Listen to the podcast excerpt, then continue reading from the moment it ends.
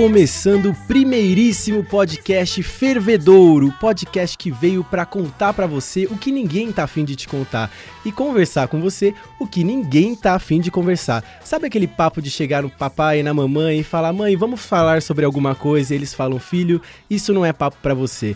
Aqui é o seu lugar. E eu gostaria de começar, o meu nome é Gabri, dando um boa noite para a Alice, que está à minha esquerda hoje. Boa noite, Alice. Boa noite, Gabri. Tudo, tudo bom contigo? Tudo, tudo jóia? Tudo, tudo bem. E você? Tudo bem. E hoje nós temos uma convidada mais que especial. Carol Serra. Boa noite, Carol. Boa noite, Gabi.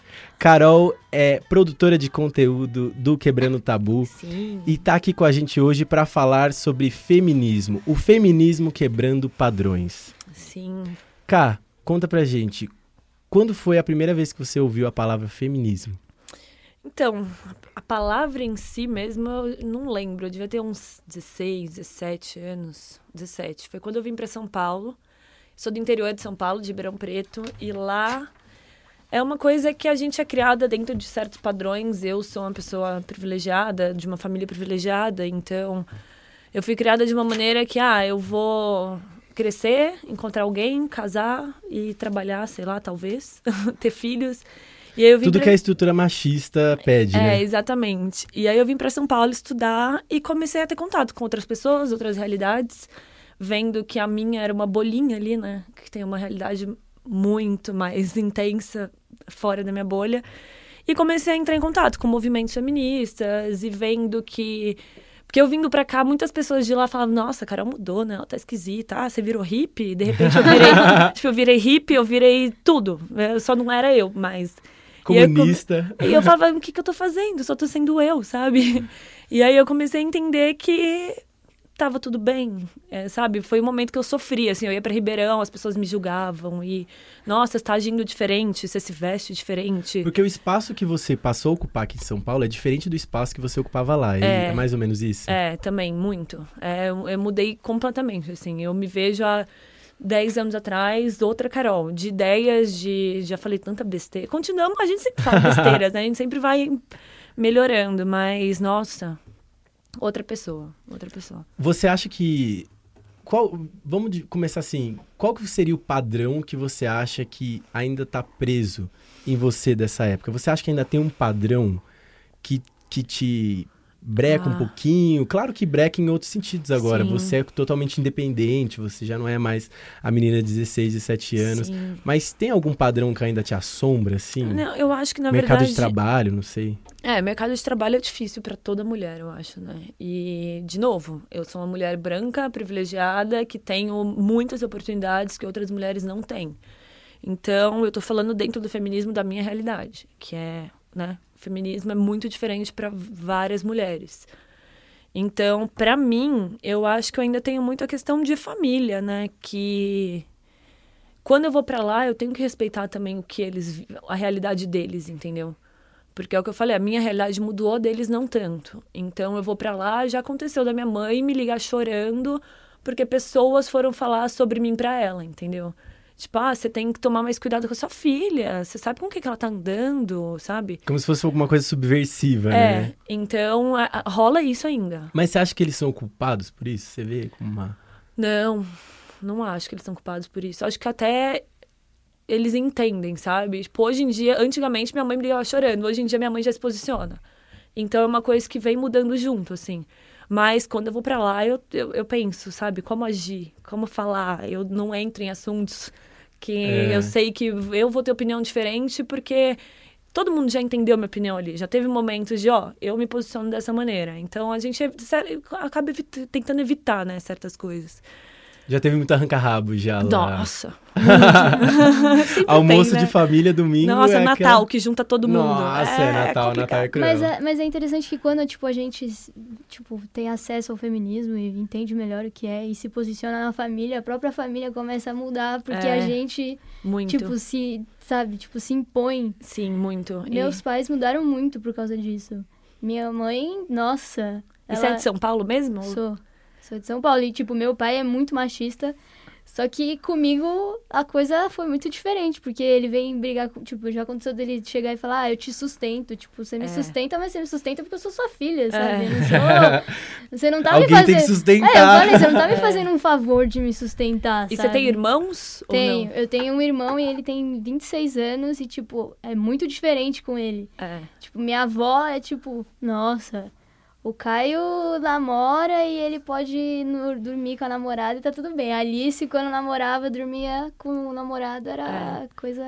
Ah, não, até hoje lá é só meninos que podem. Meninas é vai pra lá, é um em cada quarto e Sim, é muito isso. Mas eu acho que tem também muito a questão da gente se cobrar, assim, porque eu tenho um irmão também que é mais velho, e se vê muito em questão de oportunidades, quando você tá na faculdade, assim. Aí você vê teu irmão trabalhando e tendo oportunidade de conseguir uns trabalhos legais, você ralando ali, sempre ganhando muito menos, tem toda essa comparação, né? E. Talvez É pra difícil. tentar se enquadrar em algum lugar, é, eu, eu já ouvi muito assim. Uma vez nós fomos entrevistar uma corintiana, que é a Roberta, e ela foi falar do amor dela pelo Corinthians. E ela disse que ela tinha que se masculinizar pra poder frequentar os estádios e ocupar um espaço que é tradicionalmente do homem, que é tradicionalmente Sim. machista. Hoje ela diz que, assim, de, de uma década pra cá, um pouco menos até, ela diz que conseguiu ocupar o espaço dela como mulher. Como que vocês veem essa ocupação de espaços na sociedade pelas mulheres?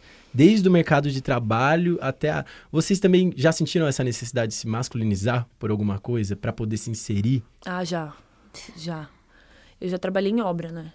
Ah, a Carol fez arquitetura, é, a primeira. Hoje eu trabalho, hoje eu mudei, então, nossa, já.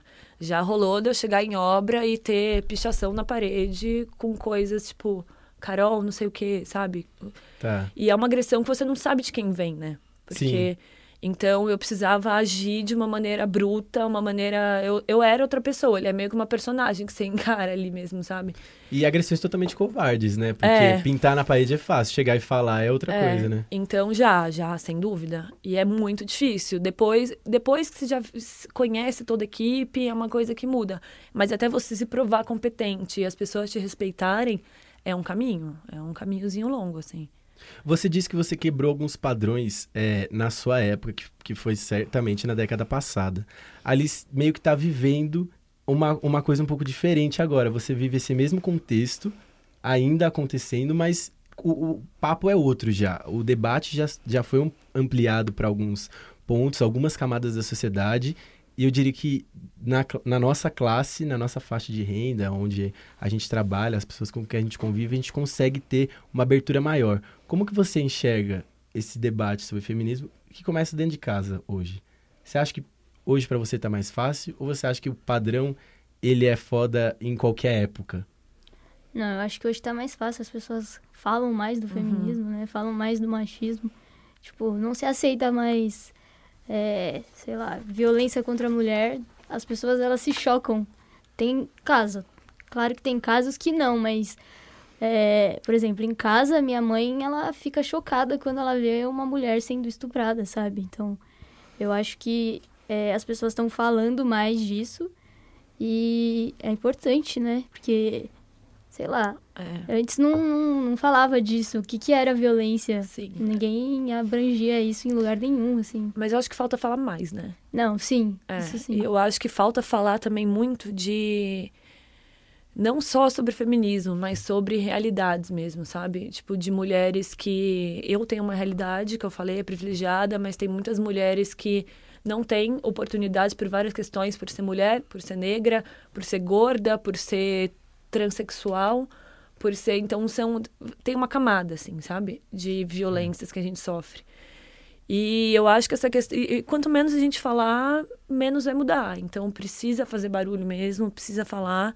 Eu acho muito importante também vir de homens isso, sabe? Eu não acho que. Eu acho que isso só acrescenta no movimento, sabe? Só cresce. Porque se os homens, em algum momento, não tivessem aceitado dar uma oportunidade para essas mulheres, nada vai mudar. Então, mulher tem que fazer barulho e homem tem que parar, tem que escutar, tem que agir. Os homens eles ficam muito nessa hora, eles falam assim: "Ah, porque eu estou sendo mandado e as mulheres pedem igualdade, mas elas estão me mandando fazer um, um monte de coisa". Como que vocês veem um- uma saída de conversar com homens? E claro, quando eu digo homens, eu não digo homens do nosso meio que já conhecem o debate feminista e que já é, tomam ações e que mesmo assim, às vezes ainda tem os esquerdomachos, né? Os Nossa. chamados esquerdomachos, que se vendem como ativistas feministas e na verdade eles só estão perpetuando ali, querem surfar na crista da onda do movimento. É, até, até o momento que não atrapalhe eles, eles são feministas. É, né? é. assim. Até o momento que não envolve a esposa dele, a namorada Sim. dele. É. E aí, ah, não, tem que sair de peito de fora na Paulista mesmo, mas quando é namorada dele, ah, não, aí eu já acho demais. Nossa, eu, eu tenho muita raiva disso. O que, que você acha? Por exemplo, às vezes eu vou falar com um menino sobre feminismo e você tem que usar o exemplo de uma pessoa próxima, sabe? Ó, podia ser sua mãe, podia ser sua irmã. Não, cara, podia ser mulher, sabe? Sim, Tipo, Esse método é da mulher, pena de exato, chocar, né? é. Nossa, Podia ser sua mãe, sabe? Se, me dá uma raiva. se porque for a parece... vizinha ali, não, não É, qualquer mulher eu não respeito. Se for minha mãe, ah, então tá, então a coisa é diferente, sabe? Eu, é um exemplo que a gente tem que usar às vezes, porque é quando você consegue atingir a pessoa, de certa forma, né? Mas, nossa, me dá uma raiva quando tem que chegar nesse ponto, sabe? ponto. De usar esse tipo de exemplo. É, é complicado porque você faz, ah, você cria um imaginário negativo que acaba só corroborando para esse pensamento do homem de que, ah, são as feminazes. Sabe, eu ouço muito de amigos meus falando, ah, eu acho que as feministas, elas, elas estão com vindo com uma proposta muito forte, muito agressiva para impor o debate delas e não é bem assim que funciona. Só que por que, que é necessário esse radicalismo? Eu entendo como necessário. Eu acho que todos os movimentos sociais, Sim. todos os movimentos de mudança, até hoje, que a sociedade no mundo inteiro viveu, elas têm uma linha de frente que é radical. Porque se não Sim. tiver uma linha de frente radical, ninguém vai dar voz para essas Sim. minorias. Como que vocês enxergam isso? É, eu acho que tem que ser radical para as pessoas, é, tipo, verem que a gente tá aqui, né? A gente É. tá fazendo barulho. Porque se for, sei lá, conversar amigavelmente É, só, não chega, não né? chega. A pessoa fica, ah, legal, feminismo. É, tá eu bom, acho que só tem isso. as camadas, né? Tem as radicais, que são Sim. as que estão ali na linha de frente, né? Elas são as que mais, Mais se colocam em risco, são as Sim. que mais aguentam, tipo, recebem violências porque elas estão ali. Cara, eu sou essa pessoa, eu, eu tô lutando pelo meu movimento. Então, por conta delas, o barulho chega. Mas eu acho que também tem que ter um momento de diálogo. Tem pessoas que você tem que ir no embate mesmo. Tem cara que não dá. Não né? dá. O cara Mas, tem é. uma cabeça minúscula e você fala e o cara fala, não, mas não é bem assim. É. Você tem certeza que isso é machismo, sabe? É, tem pessoas que têm que ir no embate, tem pessoas que vale a pena conversar. Pessoas mais velhas, por exemplo, que eram de outra realidade. Você tem que ter uma paciência, uma calma e vai conversando. Mas eu acho que sem elas o movimento não tava andando aí, né? Igual tá. Porque tá forte agora, né? O rolê tá, tá, tá Sim. crescendo. É, porque tem várias vertentes do feminismo, né? É. Então elas que. É, então, a, a linha de frente são as femirades, né? Que, que é a As parte radicais, radical. Sim. É, sem elas, esse debate não, não teria sido aceso. É. E, por exemplo, eu vejo muitos homens que é, eles respeitam muito as mulheres, eles não têm atitudes machistas no dia a dia, de ser grosseiro ou de achar que a mulher não pode, porque, tipo, já muitas pessoas já deixaram pra trás essa coisa ah, de mulher no, no volante, perigo constante, mulher tem que estar Sim. só na cozinha. Mas eles reproduzem ainda a estrutura machista Sim. Né? Acaba reproduzindo em casa, acaba reproduzindo com essa coisa, ah, minha namorada não pode. As outras, se quiserem, que vão, que sejam livres, mas a minha namorada não pode. É, como então, o que, que os homens precisam fazer, na visão de vocês, lógico, para qual que é o primeiro passo para esse debate feminista, assim, chegar em todo mundo mesmo? Porque, porque as coisas não vão mudar do nada. É. O debate vem primeiro. O que, que vocês acham que, se vocês pudessem pedir alguma coisa e essa coisa vai acontecer na cabeça dos homens, o que seria? Uma mudança de atitude, uma mudança de pensamento? Cara, eu acho que a primeira coisa é escutar, sabe? Fica quieto, escuta. Escuta o que todo mundo tem pra falar. Vai atrás de entender. Se você não concorda, tipo, por que, que eu não concordo, sabe? Tenta entender a história de outras pessoas. E a partir do momento que você entender e você escutar, tem que agir. Porque não adianta nada você reproduzir um discurso, ah, muito legal, feministas, acho mesmo, mulher tem que ter a mesma oportunidade de trabalho, tem que ter as oportunidades de tudo, mas aí você só contrata caras, entendeu? E aí você tem que saber que para você contratar a mina, talvez ela não tenha aquele mesmo currículo que o cara que já teve mais mil oportunidades em muitas áreas. Tem áreas que sim, porque tem áreas que são mais femininas, tipo arquitetura, que é o que eu já fiz, sabe? É uma área feminina. Eu trabalhava com muito mais mulher do que homem. Mas tem muitas áreas que muitas mulheres não, não têm oportunidade. Então chega um cara lá com um currículo para você e chega uma mina, claro que o cara vai ter mais histórico de trabalho, de trampo. Você fala, não, cara, mas vou dar uma chance para essa menina, entendeu? Eu acho que tem essas atitudes que são necessárias, porque se um cara não me der oportunidade, e aí? É, um lugar que é mais livre para mudar é na faculdade, por exemplo, na escola. Alice, você acha que ainda é, são reproduzidas estruturas machistas na faculdade? Tipo, ah, meninas, você. Ah, o trabalho de escola. Então você vai ter que fazer. As meninas fazem a capa do trabalho e escolhem a trilha, e os meninos fazem todo o resto que precisa botar a cabeça, vamos dizer assim. Isso rola ainda? É, na faculdade acho que não, não tanto, porque é um ambiente mais, sei lá, as pessoas tendem a ser um pouquinho mais desconstruídas, né?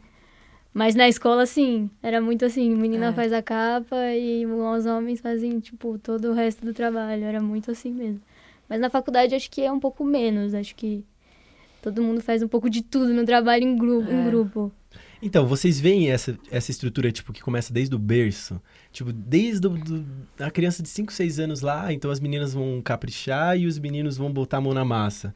Você vê isso como reflexo? Ou você acha que em algum momento as crianças vão se politizar? Tipo, a minha pergunta é, para ser mais objetivo, as crianças têm que se politizar ou em algum determinado momento os adolescentes vão? As crianças em casa? Ah, eu acho que tem que ter um debate na escola, né? Tem que começar na escola. É estrutural isso, estrutural, né? tem que começar na escola. Tipo, É. se a gente não abre um debate na escola, que as crianças passam a maior parte do tempo, né, em sala de aula. Então elas vão crescer achando que machismo é normal, porque certeza que na casa delas os pais reproduzem isso de alguma forma. Então acho que tem que começar um debate na escola para as crianças virarem adolescentes e jovens sem sem Não é, porque machistas. hoje a nossa estrutura de educação mesmo não tem estrutura pra isso. É assim. totalmente quadrada, Não, né? é, é questão de gênero, é questão de, sei lá, ser homem, ser mulher. Então tem. Ninguém ali tá preparado, assim, sabe? É tão focado em técnicas de ensino e nananã, e vamos passar em vestibular, e vamos, vamos estudar pra Enem, que esquece, tipo, o humano, assim, sabe? Então é estrutural também. E se você não tem isso ainda no nosso sistema educacional, então faz em casa, sabe?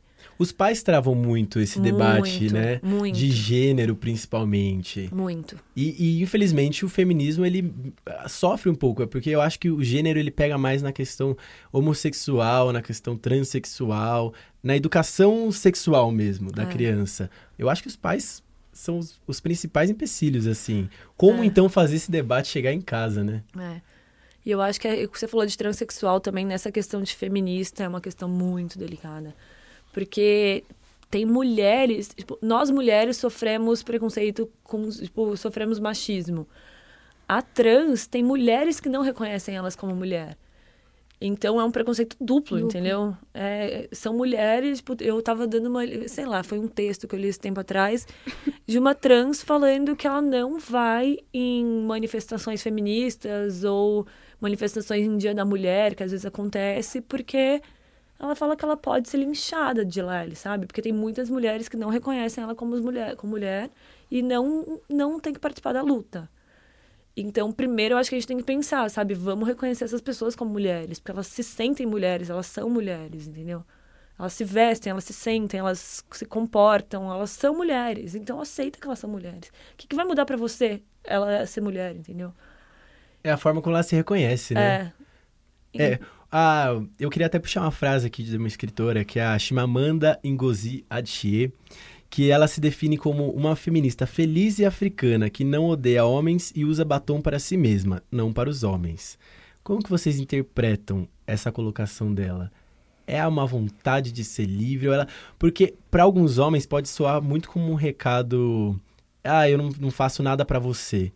Vocês fazem como vocês veem isso? Quando você põe um batom, por exemplo, quando você se, a- se arruma, põe uma maquiagem, que no dia a dia a gente, Sim. normalmente ninguém, né, se arruma. Sim. Como que vocês enxergam isso? Ah, eu acho que a gente quer se sentir bem. E a gente se sentindo bem, a gente tá se sentindo bem pra todo mundo. A gente tá bonita tanto pros homens quanto pras mulheres, e é isso aí, sabe? Mas eu acho que, sei lá, você vai num jantar com um cara e você quer passar o batom vermelho porque você quer impressionar o cara? Aham, também, às vezes. Se eu quiser, se eu achar que eu fico mais bonita assim, mas porque eu me acho mais bonita assim. Naquele momento, naquele dia, eu tô afim de me vestir assim, entendeu? Então não é que a gente não faz nada pra eles, a gente, mas a gente faz pra gente que de alguma forma isso emana, sabe? Eu tô me sentindo bem e eu tô, tô bem. E eu acho que faz todo sentido. E Alice, antes de você falar, eu já queria emendar. E essa coisa da mulher ter que ser recatada na hora do encontro? Isso existe? O que, que é isso? Recatada na hora do encontro, tipo, não pode transar no primeiro encontro, é isso? É, e dentre outras, né? Você tem que se portar de uma maneira, você tem que chegar. Nossa, só a frase, não pode transar, no primeiro encontro, já. É, Meu não. Deus. Não, mas tem muito isso. Tem muito, Tem. muito homem, muito moleque que, tipo, nossa, ela transou comigo no primeiro encontro, meu Sim. Deus. Não vou nunca mais ficar com ela porque ela é uma, sei lá, uma vagabunda. Não, ele tentou, ele transou. É, não, é. Ele queria É, e ela não podia Mas querer, aí não tipo. serve pra mim, entendeu? É. Foi, foi uma noite. e, Ah, não. Você acha? Ela já deve ter dado pra quantos caras ela deu pra mim na primeira É. noite? E daí, meu? Isso eu dei pra milhões de caras. Qual E é quantas minas esse cara pegou? É, entendeu? então. É. Sabe? É porque, sei lá, né? Nosso desejo sexual é muito tabu ainda. A mulher não, não pode querer É. transar e tudo mais. A gente não, não tem esse desejo. Não, tem aquela coisa da conquista, né? O homem tem que conquistar a mulher, é aquela mulher intocada. E... É, tem toda uma cartilha, né? Tem que pagar a conta É. do encontro.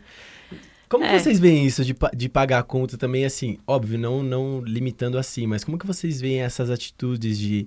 O homem tem essa atitude, a mulher tem aquela atitude. Vocês já tiveram alguma vez essas atitudes? Tipo, vocês sofreram ainda com a estrutura machista? Ou vocês, a nossa geração já conseguiu ter uma pegada feminista mais forte, de igualdade? Ah, não, eu, liberdade. eu acho que eu já, já sofri bastante com Sim. isso. Eu acho que tá- pode ser que esteja mudando. Assim, eu vejo minhas primas lá de Ribeirão, elas já têm uma cabeça muito diferente do que a que eu tinha com 15 anos, sabe? Mas já, já muito. Já A so- internet também ajuda muito isso, né? Ajuda. Ajuda. É uma- espalha, espalha informação. Eu acho que tem vários grupos de mulheres que estão lá meio que. tô escondida nesse grupo, sabe? Dividindo informações, dividindo relações abusivas, dividindo. Tem vários grupos fechados no Facebook sobre isso. Sobre, é, e aí a gente entra nessa coisa de, mulheres lutando juntas, Juntas, mesmo, sabe? sim. Se ajudando. Porque tem muita situação que a gente passa que antes eu não sabia que estava errado, sabe? E se não fossem outras mulheres dividindo isso comigo, talvez eu nunca soubesse. As relações abusivas são talvez a, a, a porta de entrada para esse mundo machista, né? É. Vocês, vocês tiveram é, pessoas, vocês conhecem pessoas com relacionamentos abusivos? Ah, já. Vários, né? Não. Já. Ah, eu já tive também, mas a- Sim. abuso psicológico, eu nunca tive agressão. Quais são, tipo, os sinais, assim? O que que marca, tipo, no, no começo de relacionamento abusivo pra mina poder pular fora logo e... Que difícil. Eu acho que no começo é muito difícil, porque quando a gente tá apaixonada, a gente se A culpa gente por não, tudo. não percebe É. que é, né? Mas Por eu exemplo, acho. Sei lá, quando eu namorei, eu já ouvi assim, ah, eu sou a única pessoa que vou amar você, sabe? É.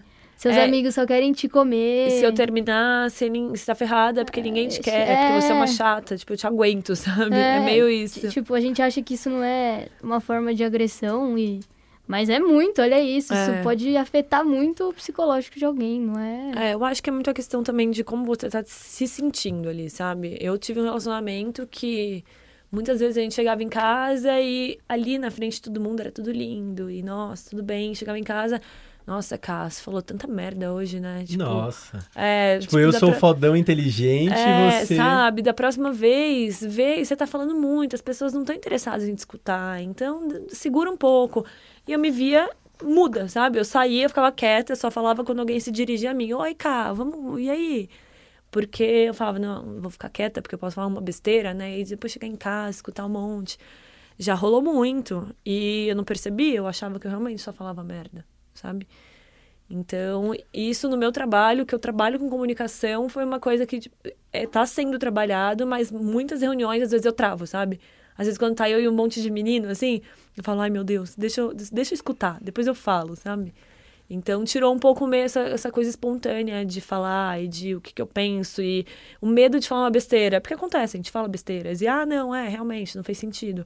Não, eu tenho esse medo. Então, eu sempre escuto muito hoje e às vezes é bom, né, óbvio, mas às vezes é bem ruim, assim. Você produziu um vídeo no Quebrando Tabu sobre relacionamentos abusivos. Sim. E você entrou em contato com... Assim, o vídeo tem cinco minutos, mas você teve um bruto aí de, sei lá, sete horas, mais ou menos. É, foram cinco horas de material. Cinco horas de material. Então, cinco horas de histórias de relacionamentos abusivos. Como foi entrar em Foi. contato com esses outros feminismos? Que eu suponho Cara. não eram da sua realidade. É, entrar em contato com outras realidades, assim, eu acho que toda vez eu só falo, nossa, como você não sabia de muita coisa, sabe? Eu acho que é, um, é aprendendo diariamente, assim, cada contato que eu tenho com meninas, todas me ensinam muita coisa, principalmente mulheres de outra realidade da minha, assim. Então, eu falo, eu sempre penso, nossa, como eu já falei besteira, sabe? Quando eu converso com essas meninas, assim, porque é, aprendo muito. E é uma troca, né? Ao mesmo tempo é uma troca, que você vê que por mais que em outras realidades a gente tem uma, uma coisa em comum, assim, né? Que é o ser mulher. Tipo, todas sofremos algumas violências parecidas, independente de outras sofrerem mais. Mas eu acho que é isso. Eu acho que o que eu aprendo com elas é, cara, como você não sabia nada, sabe? Você conseguiu se colocar como observadora, meramente, mera observadora, ou você se envolveu, assim, com a história delas? Ah, me envolve. Você se envolve, não tem como. É uma pessoa ali aberta de contar uma história da vida dela, assim, sabe? Histórias muito intensas e muito fortes. É meio que eu, elas estão me dando essa confiança, eu tô lá pra, também aberta para escutar e ajudar. Foi muito incrível, assim, e é muito incrível ver o resultado também, sabe? De outras meninas se juntando, aparecendo, identificando a pessoa com qual essa outra menina se relacionou então, são ex dessa mesma pessoa procurando essa pessoa e falando: Nossa, eu também passei por isso. Então, é, é, muito triste a gente ver que esse cara não muda, sabe? Que repete e reproduz esses mesmos padrões e às vezes até mais, né? Porque a pessoa vai ficando mais agressiva com o tempo. Então, uma agressão que com tal pessoa foi psicológica, hoje já virou física, sabe? Então, é muito preocupante. Então, a gente tem que falar, tem que alertar. Para quem está ouvindo o podcast e não tem tanto principalmente para as meninas que têm, ou mesmo os caras que têm, é, conhecem pessoas que estão em relacionamentos abusivos, qual que são dicas assim rápidas que vocês podem dar para essas pessoas saírem desse relacionamento ou para pelo menos identificarem? Porque às vezes a pessoa primeiro precisa entender que ela está num relacionamento abusivo para depois tomar uma atitude. Como que vocês veem assim? Ah, eu acho que é, abuso psicológico é o primeiro assim que começa a é. acontecer. Quando a pessoa começa a te, te humilhar, sabe? Já é um sinal de que não tá, não tá legal, é, de que algo E eu acho tá... que é também pensar nessas sutilezas, assim, sabe? De uma coisa do que eu falei, ah, você tá falando besteira, né? Sim. né? Fica mais quietinha um pouco. É. E aí é uma maquiagem. Ou uma roupa que, nossa, tá muito curta. É, e aí você começa a se, se prender muito. Quando você começa a mudar as suas atitudes, você já tem que falar, calma aí, o que, que tá acontecendo, sabe? Porque daí você começa a ver que você só anda com os amigos dessa pessoa. Você já não se. E aí você fica com medo, porque quando ele sai com as suas amigas, não vai ser legal. Não vai ser é. legal, é. não vai ser confortável, você começa a evitar com que isso aconteça. Então você se afasta de amigos, você se afasta de família, você começa a viver num universo muito só próximo dessa pessoa. Então você começa a ver que os seus amigos já são os amigos dele, sua família já é praticamente a família dele. E aí você começa a ver, nossa, se isso terminar, eu tô perdida, porque não tem mais ninguém. Então eu começar a ver isso. Você está deixando de falar com as pessoas que você falava? Você está deixando de agir da maneira que você agia? Você está deixando de escutar a música que você gosta para escutar as músicas que, que ele gosta? gosta. É. Sabe? É, é, é melhor você se analisar do que analisar o cara. E vocês acham que o ponto central do machismo, então, é o egocentrismo do homem? Hum. Meu Deus. Ou pode não ser o ponto central, mas assim, é, o egocentrismo do homem é a coisa que é o motorzinho dele pra. Eu acho que é uma confiança, unir. né? Eu acho que é uma confiança estrutural, assim. Tipo, a sociedade já deixou muito claro que o homem é o provedor, é De o. tudo, né? E é, aí o patriarcado sente... e. Então, acho que é isso. Eu acho que é mais a confiança que o cara tem, sabe? De se sentir o fodão e tal. É. Então, como. É, qual é a principal dificuldade que vocês veem hoje, ou uma dificuldade que já foi alcançada nessa última década, hum. do movimento feminista? Maior dificuldade? É, ou a maior dificuldade que ainda estão enfrentando, ou que já conseguiram vencer? Ah, a gente conseguiu vencer muita coisa já, né? Mas.